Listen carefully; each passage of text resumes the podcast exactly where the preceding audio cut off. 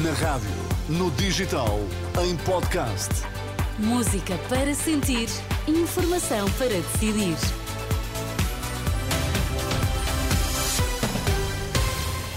Passam 3 minutos do meio-dia, vamos às notícias. Vítor Mesquita, o que é que destacas a esta hora? Luís Montenegro diz que não se deixa enganar por Pedro Nuno Santos sobre a viabilização do governo da AD. Há mais de 12 casos de sarampo em investigação em Portugal. Vamos saber mais. Edição do meio-dia na Renascença. Pedro Nuno Santos quis passar uma ideia de moderação por já ter percebido que a esquerda não vai conseguir uma maioria parlamentar depois de 10 de março. São palavras de Luís Montenegro, que diz não acreditar na garantia do líder do PS de que, em caso de derrota, viabiliza um governo minoritário da AD. Na última hora, numa arruada em Lisboa, o líder social-democrata lembrou posições anteriores de Pedro Nuno Santos sobre o tema. Ele que um dia disse que nunca mais precisaria da direita para governar e que até há dois dias atrás tinha, quer na campanha interna do Partido Socialista, quer já nesta pré-campanha para as eleições legislativas, dito que nunca viabilizaria um governo da AD. Porquê é que o Dr. Pedro Nuno Santos o fez ontem? Eu não vejo ninguém a explicar isso, mas eu vou explicar. Por uma razão muito simples. O Dr. Pedro Nuno Santos concluiu que a AD vai vencer as eleições. E concluiu também que o Partido Socialista, com o Bloco de Esquerda e o PCP, não vão ter uma maioria parlamentar igual àquela que tinham em 2015. E, portanto, como ficou de mãos atadas, quis dar uma de moderado e quis dar uma de, enfim, mais disponível para ter uma atitude construtiva. Mas ele pode querer enganar as pessoas. A mim não me engana. Luís Montenegro, no início de uma ação de pré-campanha da AD em Lisboa. Na reação à disponibilidade de Pedro Nuno Santos em viabilizar um governo da AD, Paulo Raimundo, secretário-geral do PCP, diz que o importante é eleger deputados que permitam uma correlação de forças na Assembleia da República para mudar o rumo do país. Declarações esta manhã em Chaves, em Tomar.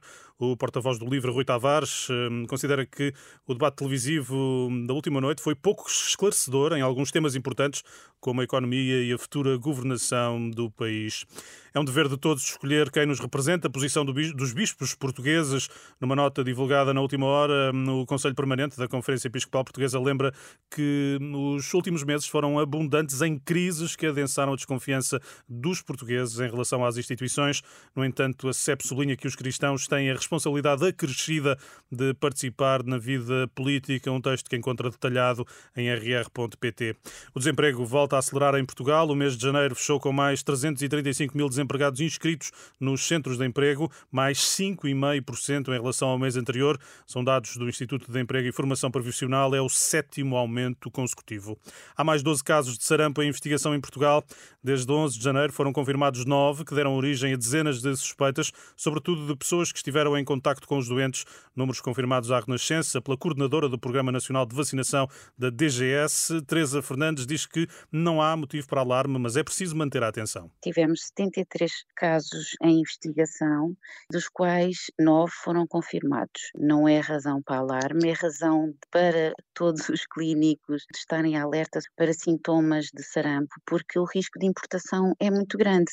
Estes 73 casos que já foram investigados e alguns ainda estão em investigação, significam que o nosso sistema de vigilância está a funcionar. Quantos é que ainda estão em investigação destes 73? A informação que tenho de ontem é que 12 casos estavam em investigação, dos 73. Naturalmente tem relação com estes casos importados, com estes casos que já foram confirmados. Ouvida pela jornalista Anabela Góes, Teresa Fernandes lembra que em Portugal há imunidade de grupo, seja por contacto com o sarampo ou pela vacinação. Ainda assim, a Direção-Geral da Saúde tem em curso estudos sobre a hesitação vacinal e também junto das populações migrantes. Obrigada, Vítor Mesquita. Voltamos a ouvir-te à uma da tarde. Até, Até já. já.